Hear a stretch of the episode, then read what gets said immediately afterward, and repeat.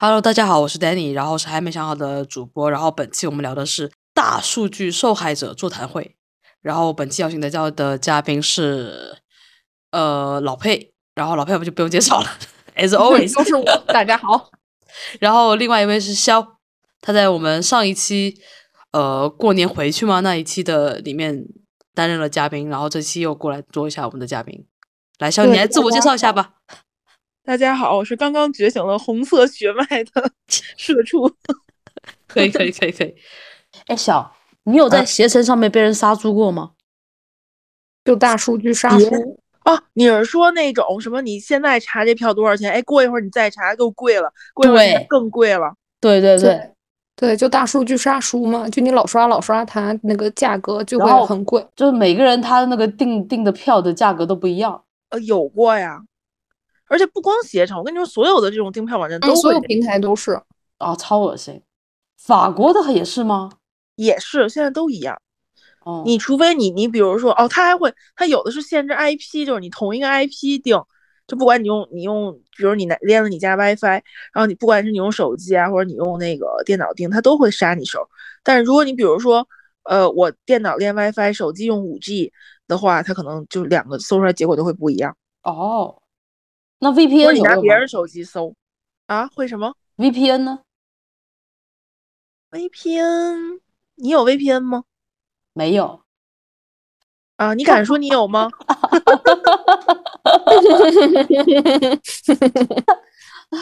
还有还有一个就是，当你真的去百度或者你去谷歌搜索东西的时候，你也会被杀，因为你就是他会他会就是给你或者你在抖音或者你在任何一个。视频软件，他都会给你推荐他觉得你喜欢的，他给你定义的那些东西。哎，这个切入点不错哎。对啊，就感觉现在的人都是被大数据定义的，超多，那不是我们自己，就很你就是你，你用一些兴趣把自己框住了，大数据又在外面又把你框住了，然后你去接触到的，就包括你就一些交友软件，他可能给你推荐的都是。就是你就像所有所有的软件，它都会先问你说，哎，你对什么什么感兴趣？比如小红书，它会先让你选，说你先选几个你感兴趣的范围，它可能别的范围他不会给你推。那小红书比较可怕是，就我可能没提到，它可能就出现了。那是因为它监听你。就比如说，呃，之前我是说谁谁谁，呃，朋友应该聊到，你最好把你自己字点了吧。然后小红书就给我推了。两三周什么点字，就又也不是我，你知道吧？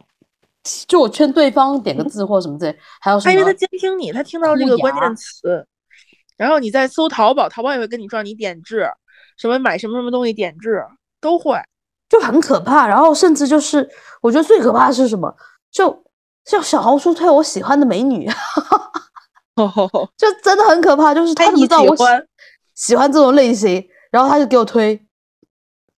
就你但凡点像那个，我不是最近最近这个这个网我一直就是用超嘛，我这个话费太多了，我想我想换一个便宜的套餐，但是我去营业厅没有，然后我就给幺零零八六打电话也没有便宜套餐，但是但是他们教我说你每天对着你手机说我要换联通，然后他们就会给你推便宜套餐。哎，好像是哈，我之前好像是也是说。跟朋友聊装网络什么什么之类的，然后后来他就推个推了个电信装网络很便宜的给我，巨巨巨难用。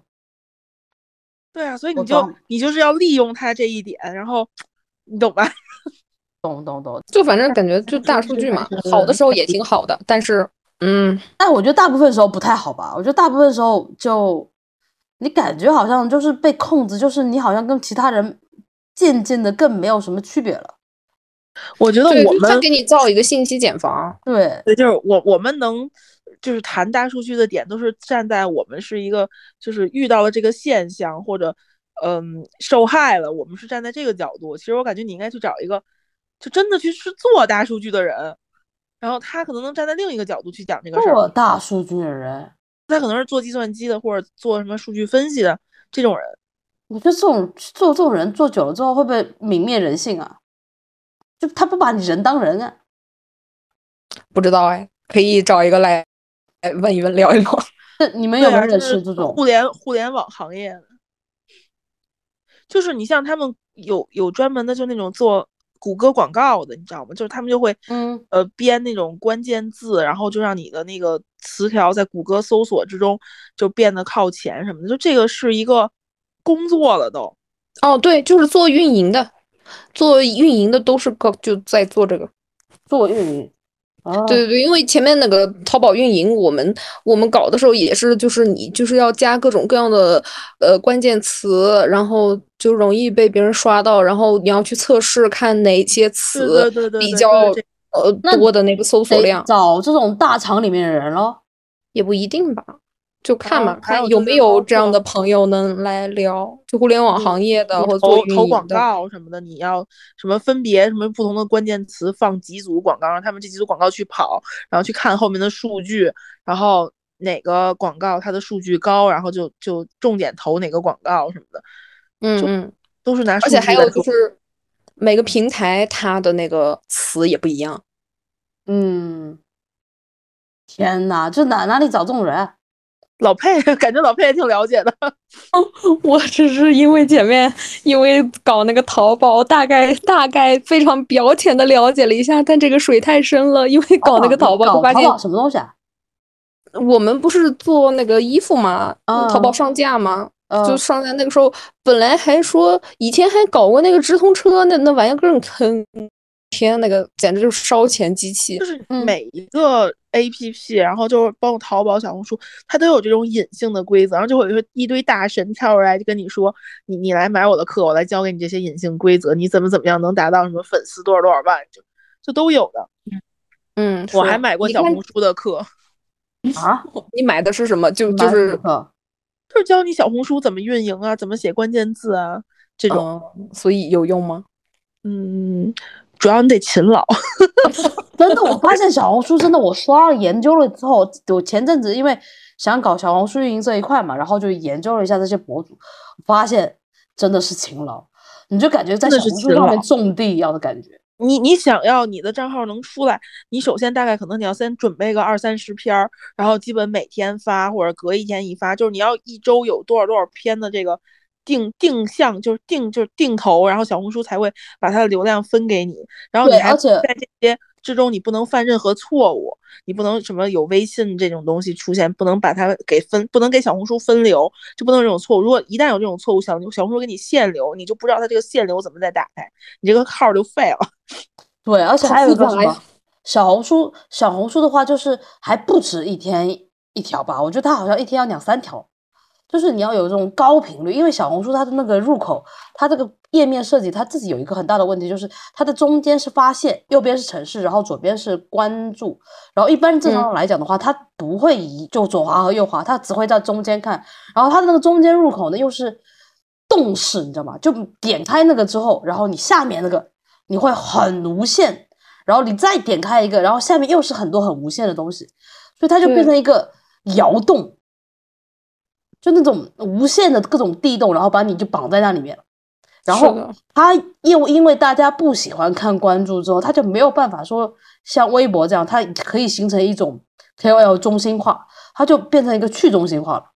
就你的内容能让我看到的，可能是因为我要么我经常搜你，要不然你经常搜那个关键字，要么不然就要么就是手机说什么，他捕捉到了。要么就是这个人经常发，然后正好我关注他，然后他就给我推，然后这样，然后而我的话能看到他的内容，也是因为他，我可能之前搜过他或干嘛，他才能到我的发现页面，因为可能我关注了他之后，我也不一定会回到关注页面里面去看嘛，因为关注页面的排版跟发现页面的排版是不一样的。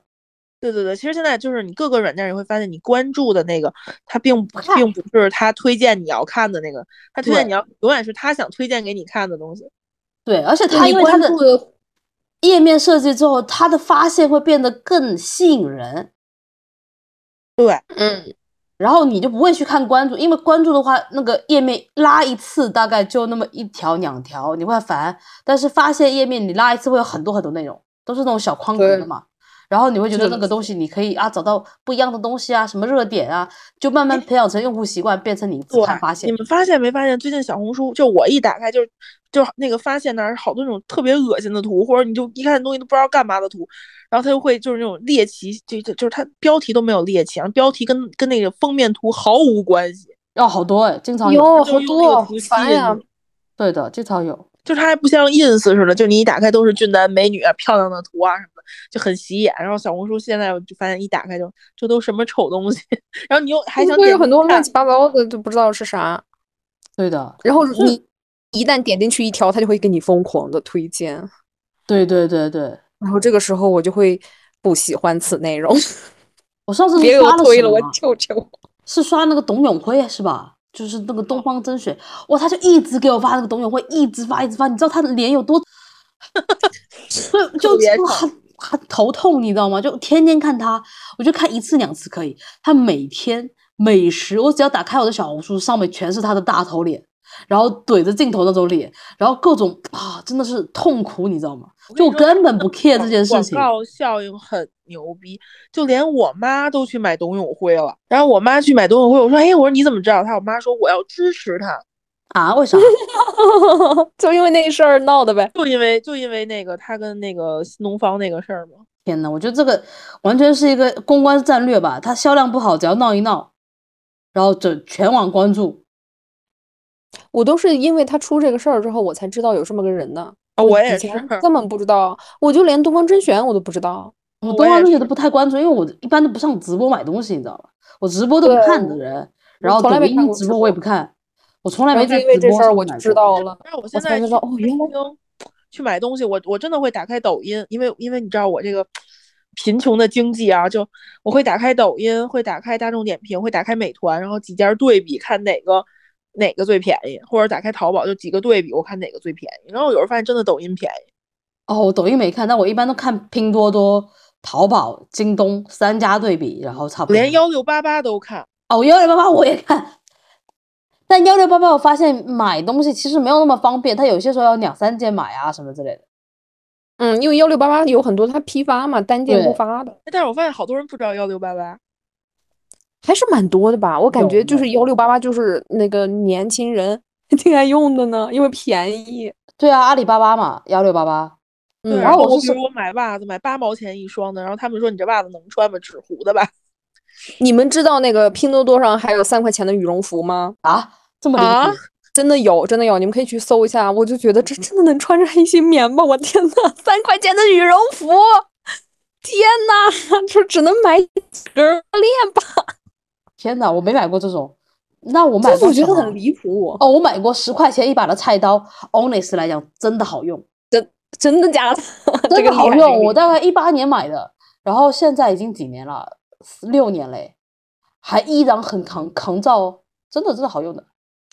哎，我跟你说，我在拼多多买的那个擦脸巾，上面上面写着婴儿擦脸巾，然后买回来发现跟我们家那个厨房用纸是一个材质，呀，那多糙呀！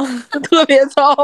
这这真的能擦小孩儿脸吗？你怎么跑去买这种？我觉得这种纸巾什么之类，我只会在京东上面买，京东京东那他们自己京京东京造的吧。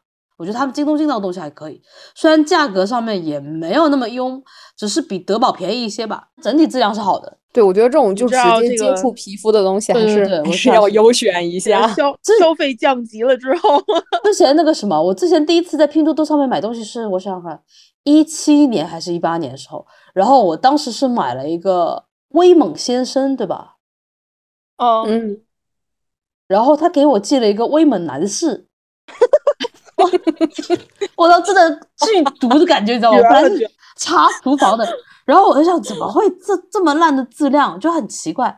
然后我本来就会可能要去退货投诉了，结果一看怎么回事？我怎么买了一个威猛男士？然 后然后就很崩溃的，这是我第一次在拼多多上买到假货。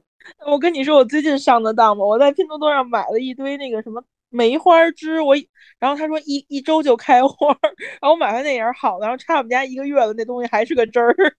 那你退货啊？他们退货还蛮好的。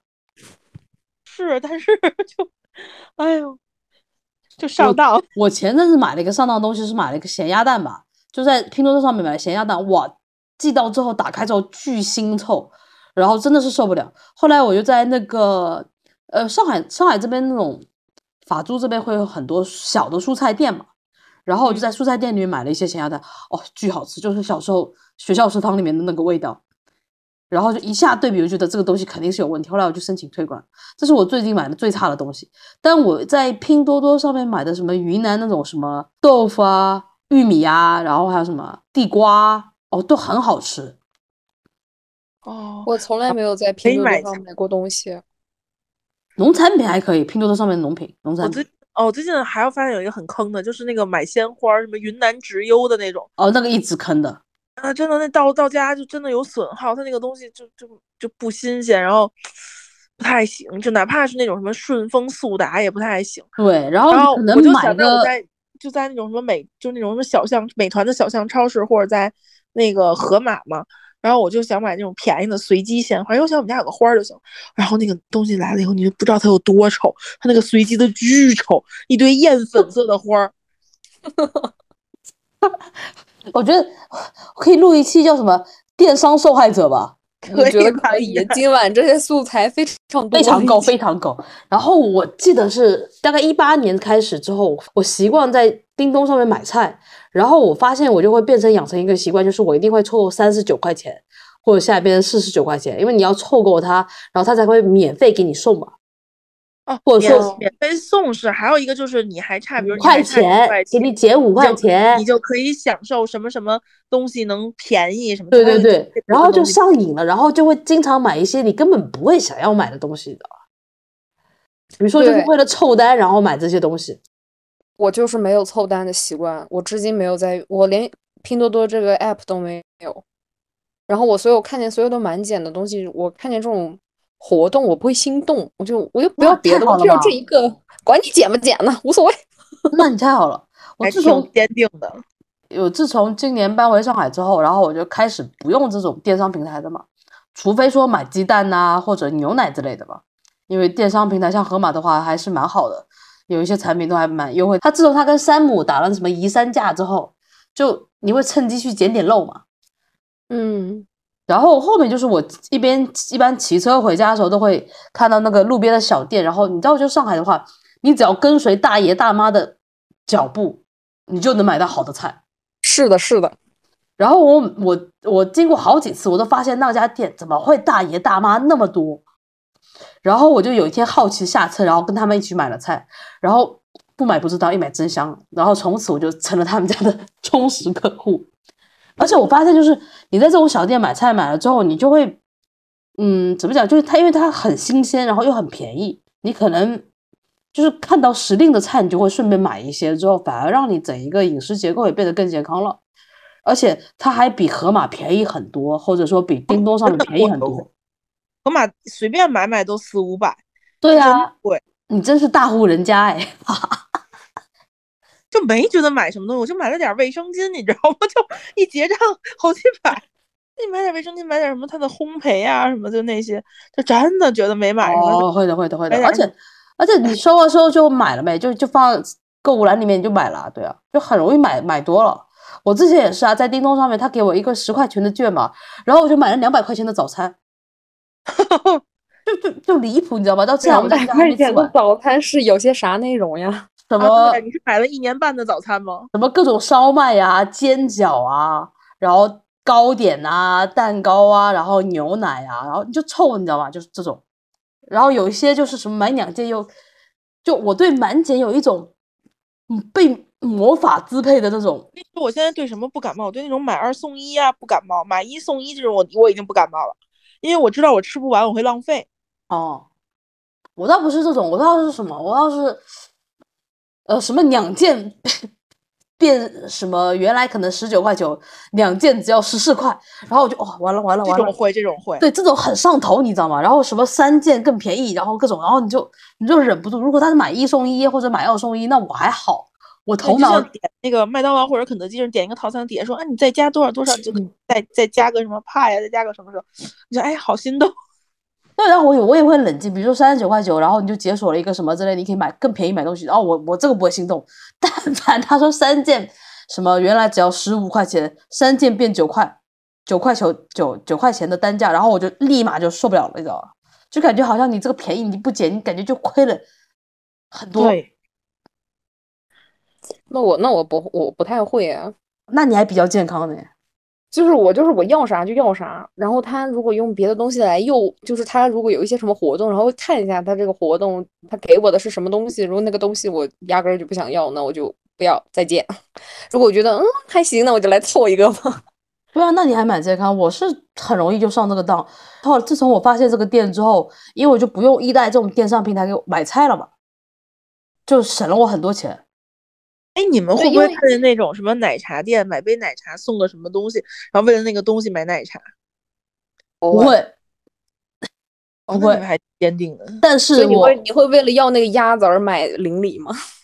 邻里的鸭子，但是邻里去年夏天的时候出了一个高高跟的洞洞鞋，我确实为了那个洞洞鞋，然后团了他们的套餐，也是牛逼。鞋也没穿过，就特别。但我挺想去试试那个海底捞那个什么六九折的，就那个大学大学生优惠，你知道吧？哦，我知道，但海底捞多难吃啊！但是就行。但是就六九折啊，就这个诱惑我，你知道吗？我也知道海底捞就就那样，但是你知道，就六九折的话，心动。我就是我还挺喜欢海底捞的，我每年都必须吃一次。模式化的热情，模式嗯化的真诚，模式化的热情，我受不了。就是，但是六九折啊，就是你有一种穷人的 薅羊毛的乐趣，虽然他也是要钱你去了。吃那种什么几十几，然后那种自助小火锅不香吗？那我不会吃，但嗯就海底捞六九折这个东西，就是好像给我心内心种了草。就至于你他，吃就有一种魔力，很吸引你，然后一定要去吃。对的，就至于他吃什么东西或者什么之类，我不意外，因为海底捞还能出什么东西啊，就不会好到哪里去嘛。但是六九折的魅力，就很心动。对，就跟是就跟巴黎那个奢华会打七五折的时候，我就是没有想买什么，我也会跑去买瓶香水啊，或者买几个啊，粉底液。那倒是。就你有种那种打折的魅力，就是你控制不住自己，就因为它打折。但你说你我真的需要这个东西吗？也没有。但就是因为它打了折，我觉得比那个什么一百减十块啊，一百减五十那个对我来讲的优惠不，它的魅力程度更大，你懂吧？哎，我我就是对这种什么，比如说做做活动，什么打折呀，然后满减啊，就是这种呃各种商家的这种活动，我还蛮理智的，就是我不会因为它打折我就心动。但是我现在有一个特别不好的消费习惯，我非常喜欢买这种美丽小垃圾，比如说我。时不时就想去抽一个泡泡玛特的盲盒，但是那玩意儿你说拿回来有泡泡玛什么用？特都快倒闭了那儿落灰。你居然啊上瘾了。就是就是这种美丽小垃圾，我有的时候就特别喜欢买，就是很便宜，什么十几块钱、几十块钱买一个。你居然喜欢这种，想象不出来。那呃不也对你你会喜欢这种，但对呀我我嗯还会买那个什么史莱姆来玩儿，那东西很一次性啊，你玩个几次，其实它就玩不了，你就只想能扔象不出来。你居然是个盲盒女孩。我可喜欢手办了，要不是因为有些手办太贵的话，我们家现在应该放的更满。哦，我好像我好像就是会对那种实打实的打折，就你难以抗拒它的魅力。因为巴黎不是那个每年两次打折季嘛，嗯嗯，就各种到六折啊，哦，那种是那种是不管多大的牌，然后它都打折。对，它都打折，你知道吗？它都打六折，哇，那那种当然要去看看了。然后你还能退税。啊，你还能退税？这这个这个确实很吸引人。对，然后你就约等于打了五折。你想 s e p h o r a 七点五折的话，你碰上之后还能退税百分之十三，那你就约等于打了很多啊。巴黎那种全全程啊，不是全场啊，全程六折，你受得了吗？受不了，那个我就什么都打，不是衣服和服装或者化妆品啊，比如说你的家居用品啊，锅碗瓢盆啊，就这种你去，你一定能挑到一个你还真的就是能想要、真的想要、真的能用得上的东西，就但是我一定跟你挑得出来。现在全球经济确实不行了，因为全法国人都在等着一年两季的打折，平时也不咋买东西了。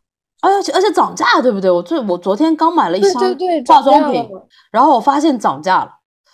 啊，对，所有东西都在涨价。就是连什么 Zara、UR 这种快销全部涨价了，越买越好贵。离谱，真的。然后还好他有打了百分之十五的折扣，然后我就哦，fine fine fine，可以可以抚慰一下我内心的创伤。但是我觉得，就我还是好期待法国的六，就是打折季，真的打折季太开心了。就你真的闭眼买吧，就反正第一天就一般打折季的话，我都会提前一天去商场里面，然后看好我的款，然后摸好有没有我的码数，然后第二天我就直接杀到那里面直接冲，直接冲，直接拿拿拿拿拿买买买买买，就就你知道纯购物的快乐，这种是快乐的，这种很快乐。对。然后就是这种快乐之后，就是你的钱包不是很快乐，因为真的 买的太盲目了。是的，但已经好多年没有享受这种这种快乐。但是你没发现现在好多那个就是网上的那种美妆网站，嗯它就平时它也打折，它平时可能也是个六七折的样子。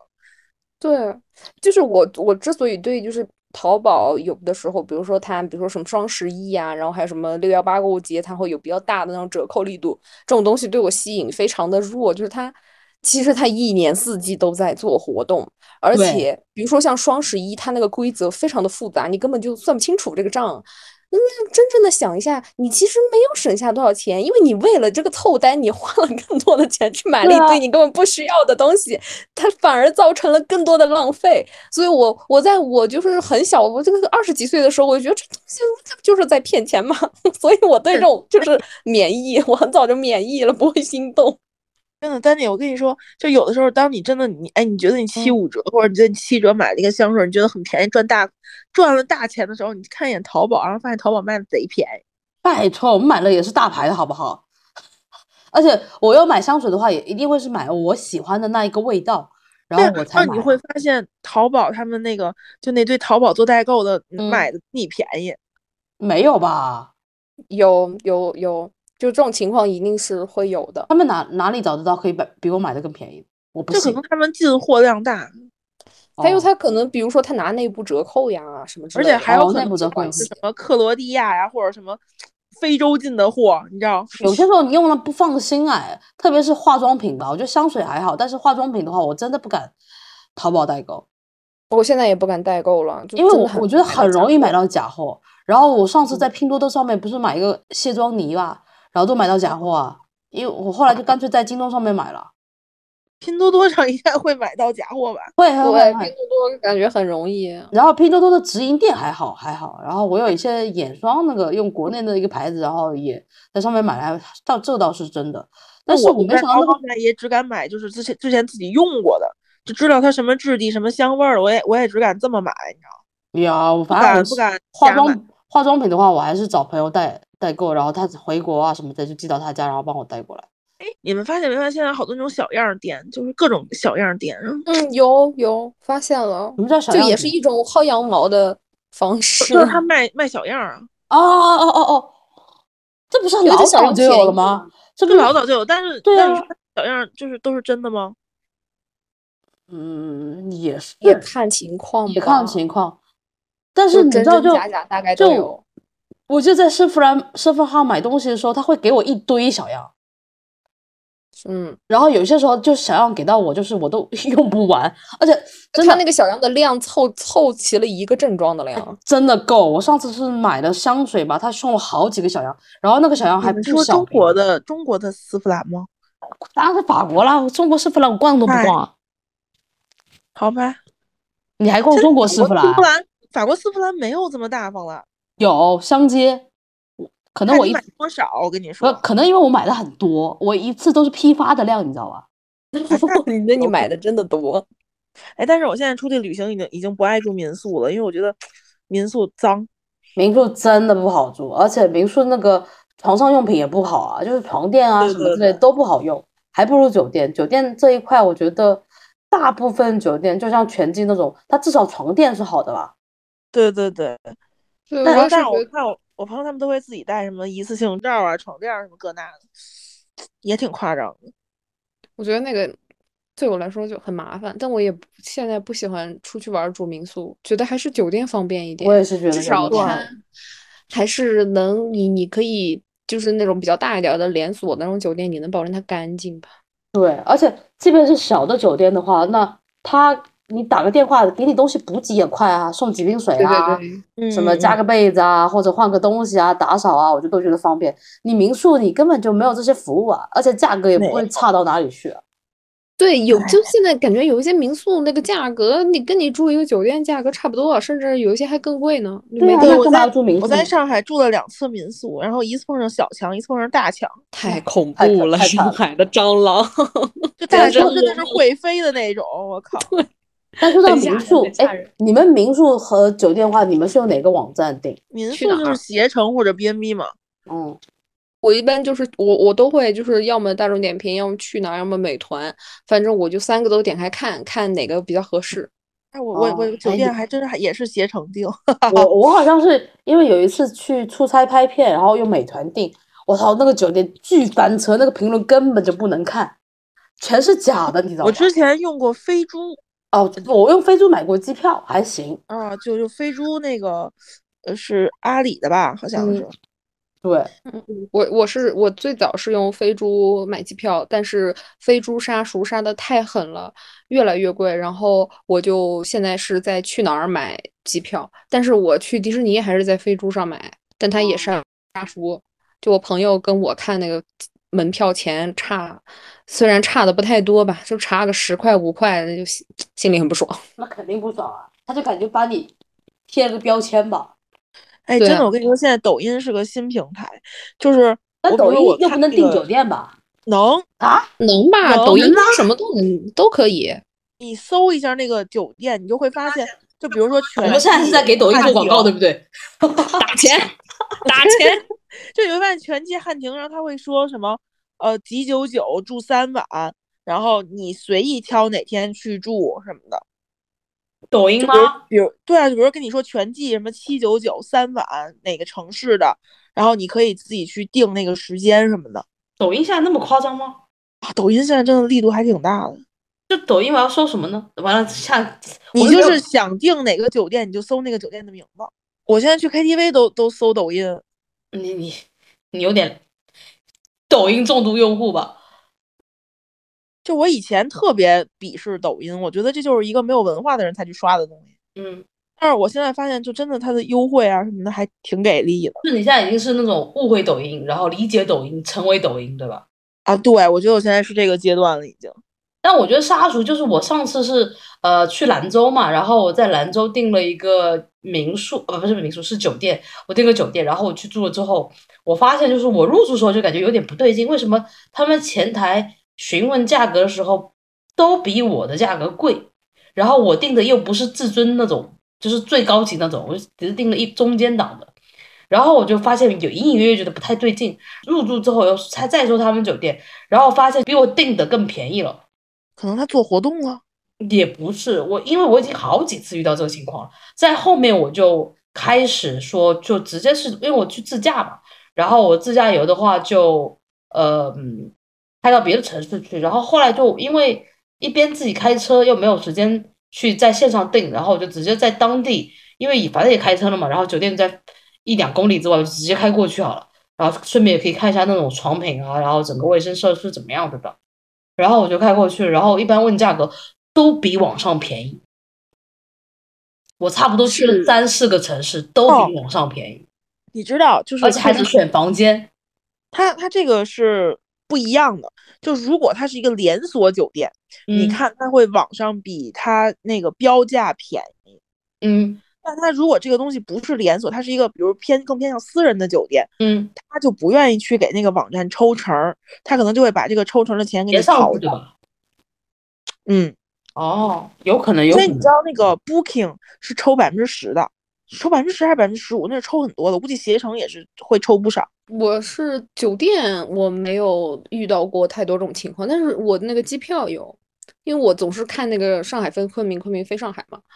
我最开始就是飞猪，越看越贵，然后我妈我妈看就很夸张，我妈看的价格能比我便宜两百块，我觉得很离谱。然后现在就是去哪儿，但是我妈看的还是比我便宜，就我身边人看都比我便宜，我看就很贵。这怎么办呢？就是杀熟。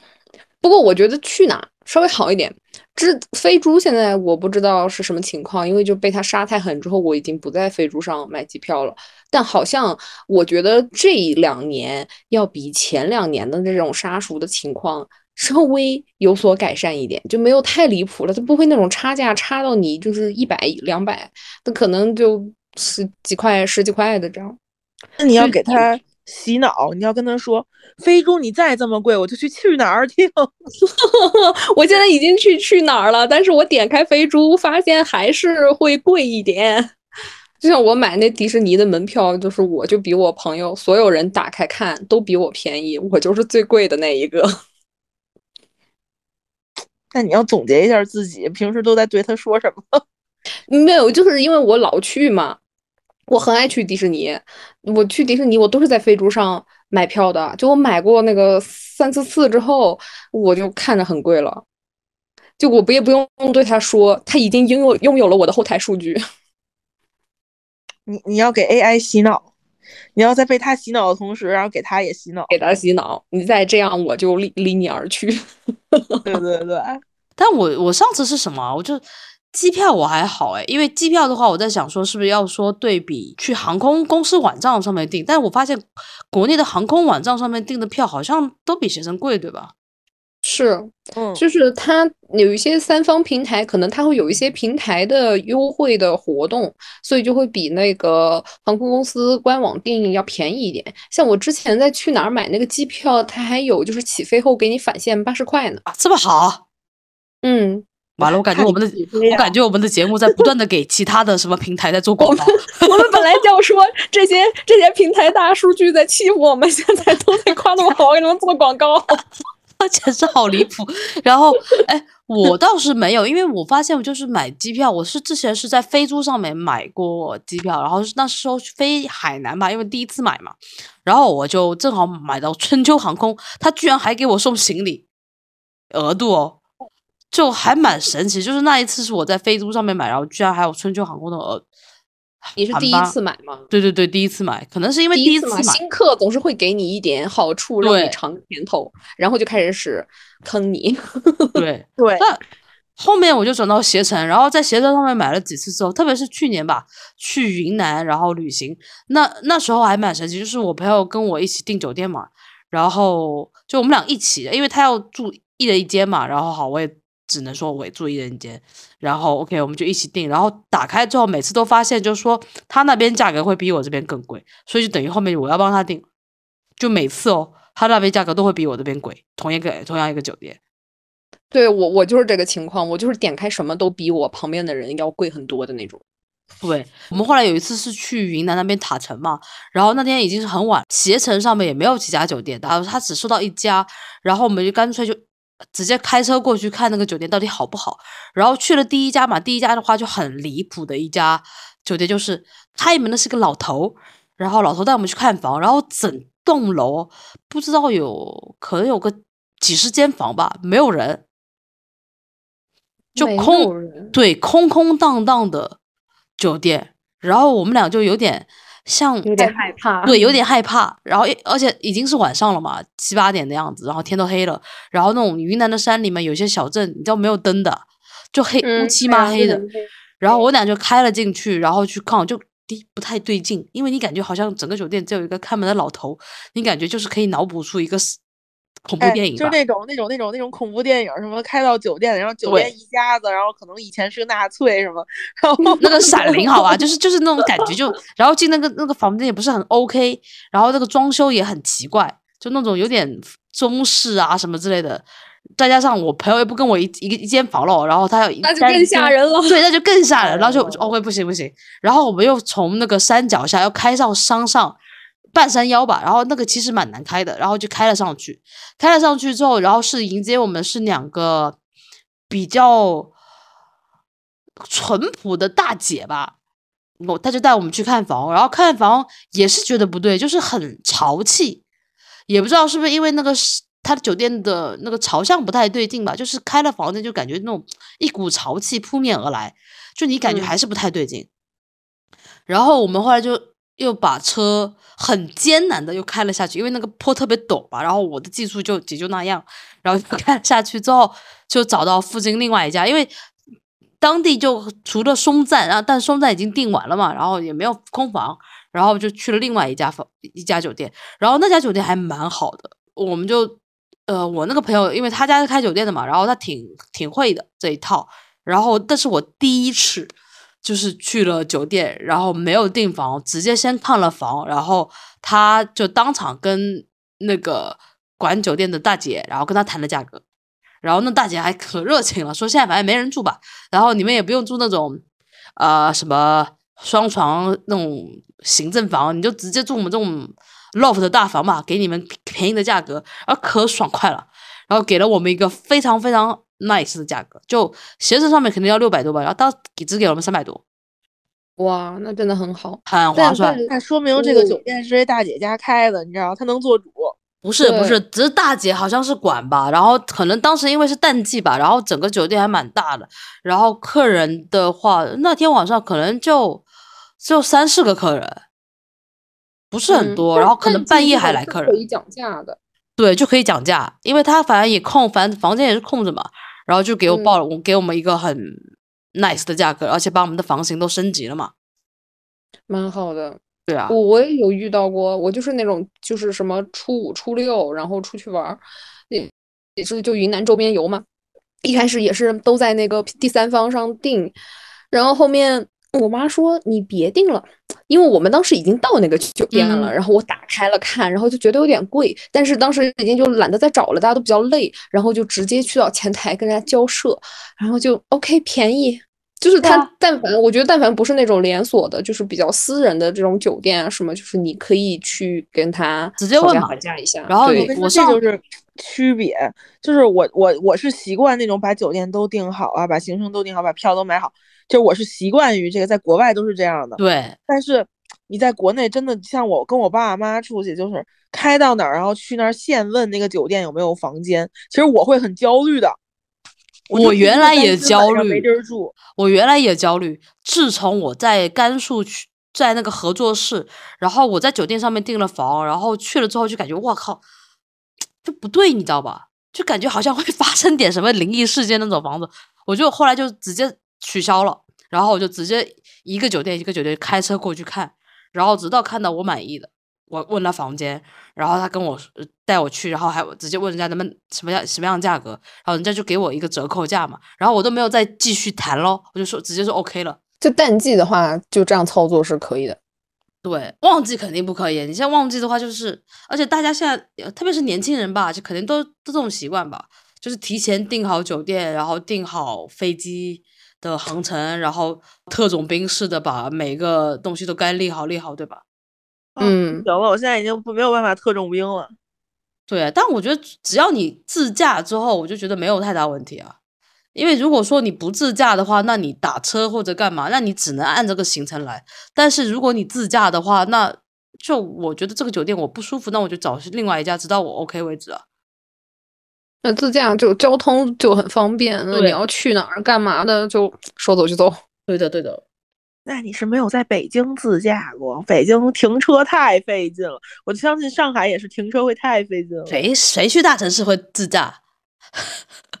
好吧，有道理。对你来上海自驾干嘛呢？这位姐，你你骑个共享单车不开心吗？你还打车对吧？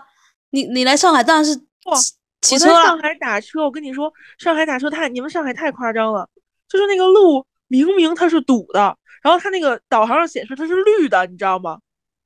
就是嗯，会会有这种情况，会有，但我红了但我遇到的是，哎，明明是红的，结果 很通畅。我我还遇我经常遇到这种，就明明是红的，但很通畅。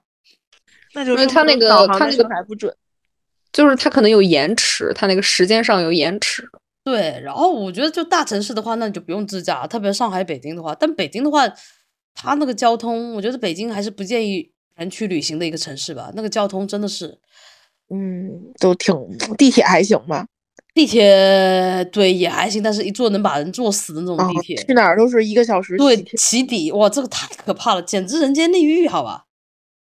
确实是，真的，真的，而且你去哪里都是二十公里起。我觉得十公里对你们都算邻居了吧？十公里那不就是出门开车二十分钟的事儿？对吧？你像我上海，你约你你想想，上海我们约十公里以外的地方吃饭，好远啊！对呀、你这是在考验友情好吗？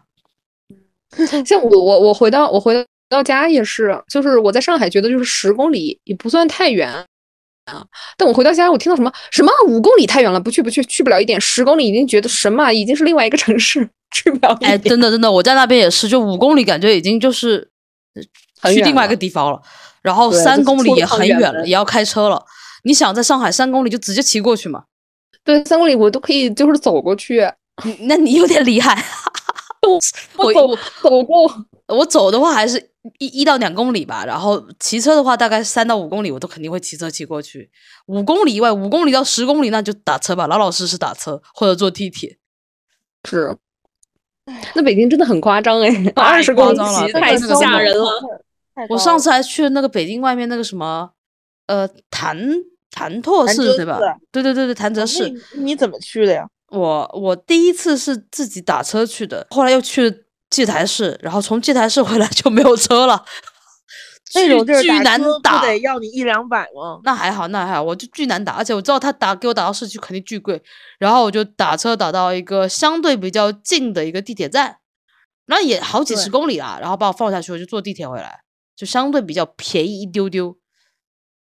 哎，北京北京，我最近开车嘛，我就发现真的还是地铁最便宜，那肯定啊，又快又便宜又不堵车。那肯定啊，但主要是北京太大了。哎，我我蛮想去上海的，说真的。欢迎你来上海，上海欢迎你来吧。来吧，来吃排骨鱼年糕。但是我觉得就是电商这一块，我不知道怎么感觉，就现在的生活让我越来越不自由。就是我觉得不仅是购物上面，我觉得会遭遇很多陷阱，比如说我们订酒店也好，已经被杀熟了嘛，然后买东西也被控制了，就是那种内心的恶魔，你一定要去凑满，然后才能省个 运费，然后你都已经变成不会去超市。我来上海之后，我就很少去超市了，基本基本没怎么去超市过。在线上解决了，我一定不会去线下。对，然后就反而就是买了很多不该买的东西，然后然后你的兴趣爱好也被网络对大数据框特别是那种什么看书啊，因为上海那边图书馆嘛，你懂的吧？就是上图的话，它整个图书馆布置简直是很垃圾，但浦东图书馆很好，我就没有办法享受到在巴黎那种去个蓬皮杜图书馆，就那种偶遇一本书啊，然后在拐角看到一个哎我很有兴趣的东西抽出来看，然后就很开心，就没有这种乐趣了，就没有这种偶然偶发性的这种碰触到另一个知识，然后另一个领域的一个契机了。全部都是那种大数据，然后推我，或者说我关注了一些人，然后他推了一些东西，豆豆瓣上面嘛，然后推了一些书，然后我拿来看，然后我就觉得就是我的知识体系会渐渐跟别人趋同，对，这点让我特别特别不舒服。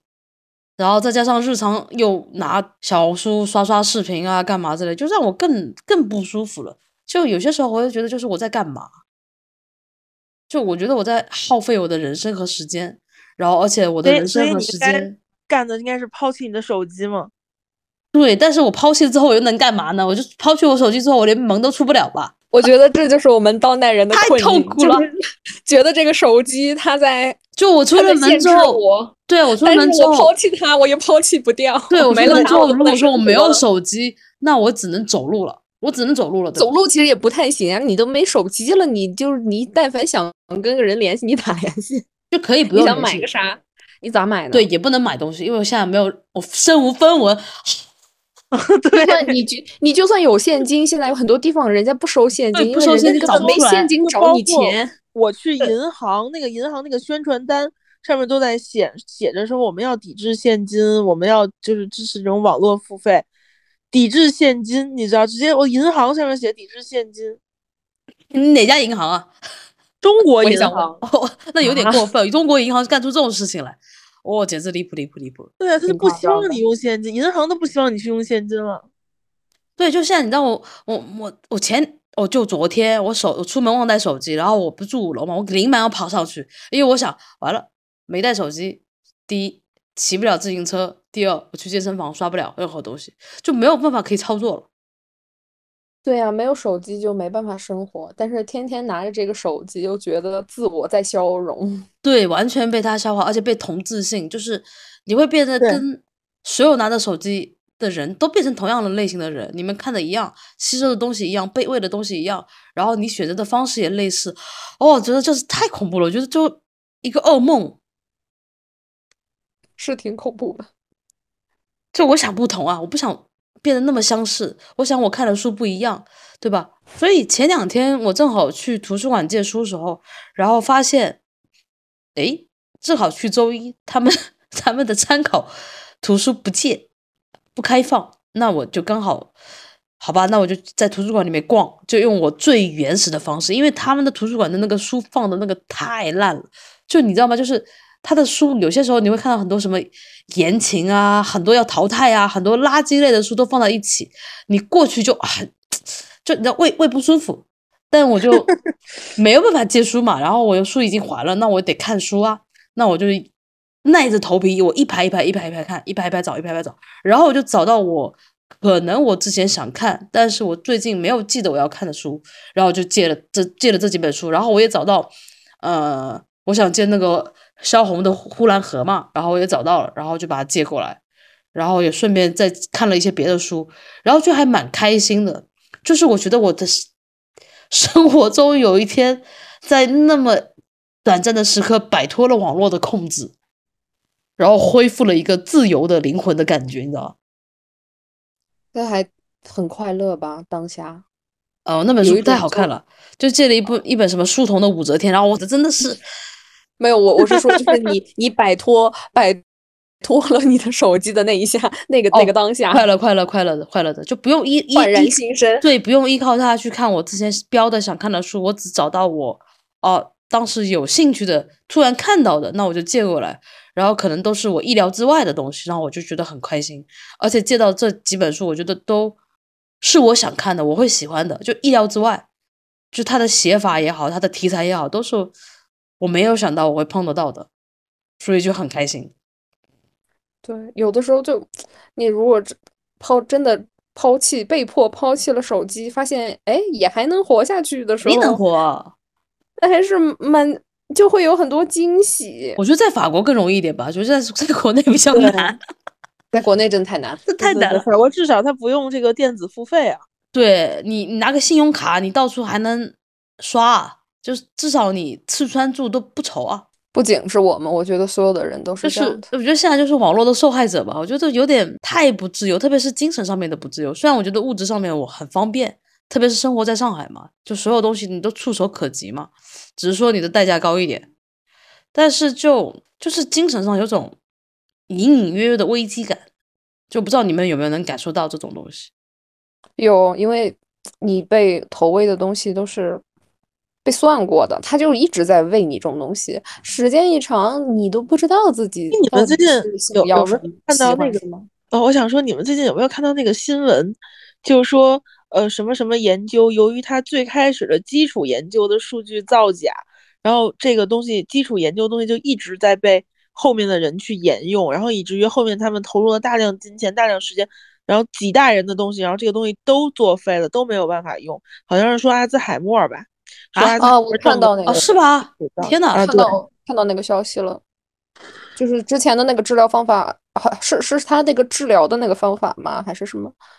忘了，我我大概看了一下，没仔细看，就觉得应该是有一篇数据论文造假，对不对？然后大家又信他，然后就基于这个东西上面继续引用。哦，我我我觉得这个只是被爆出来而已，这个在各种领域里面都有。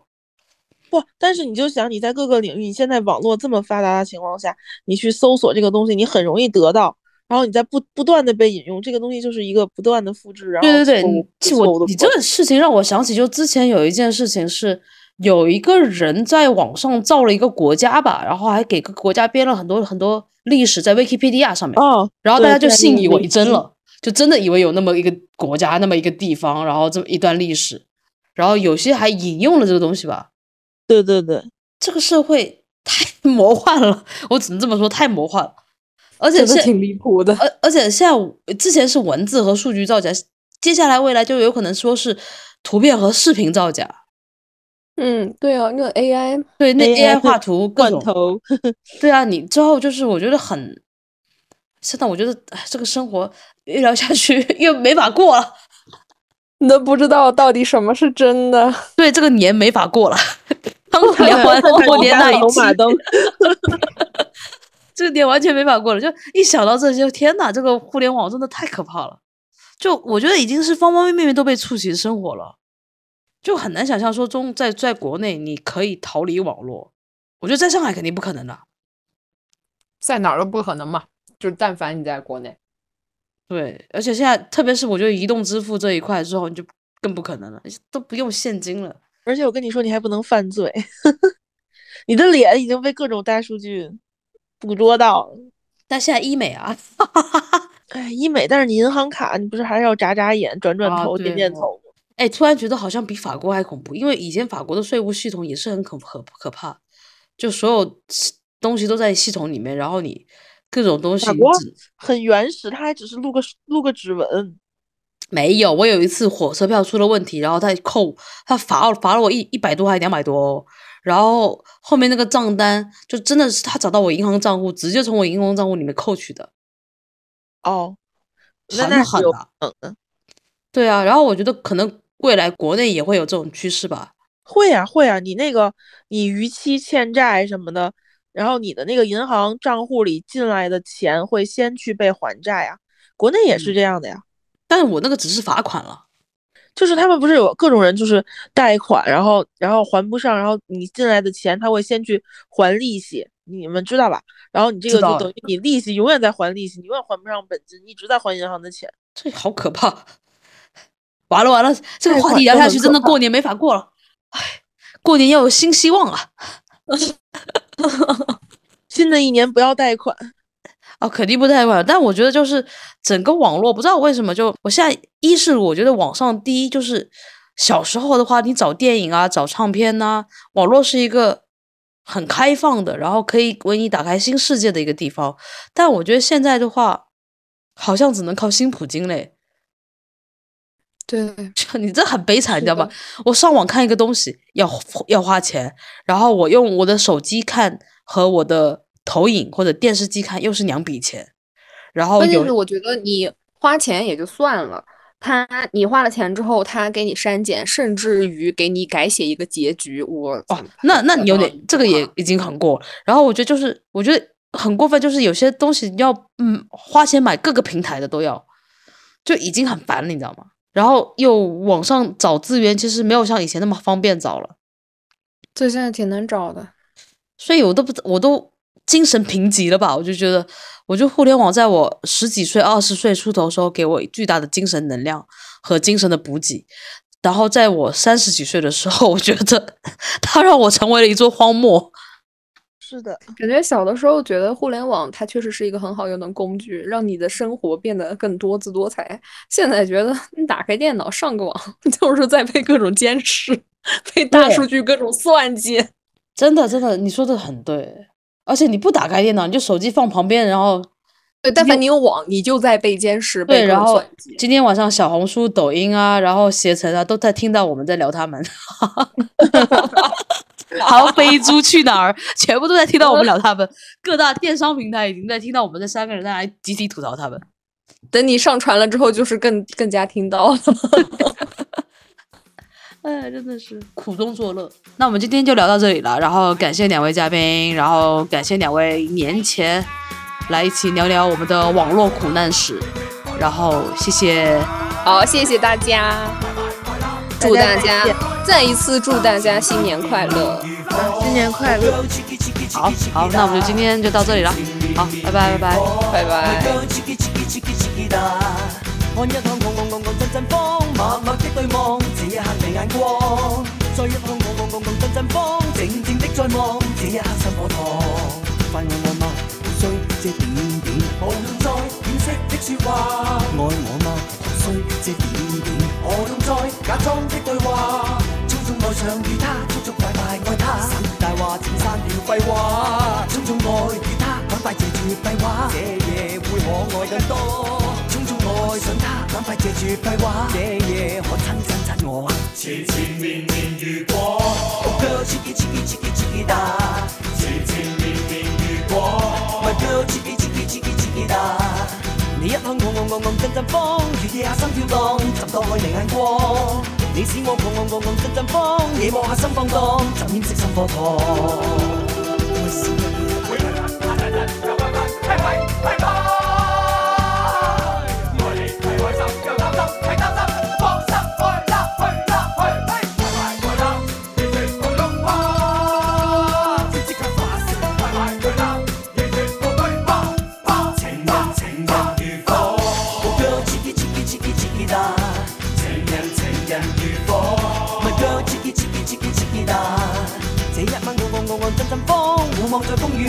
雨下，躲不開你眼光。这一趟我我我我陣陣風，浪漫在风雨下，似風天若狂。快爱我嗎？無需這點點，無用再掩饰风雨下。爱我嗎？無需這點點，何用再假装风雨下？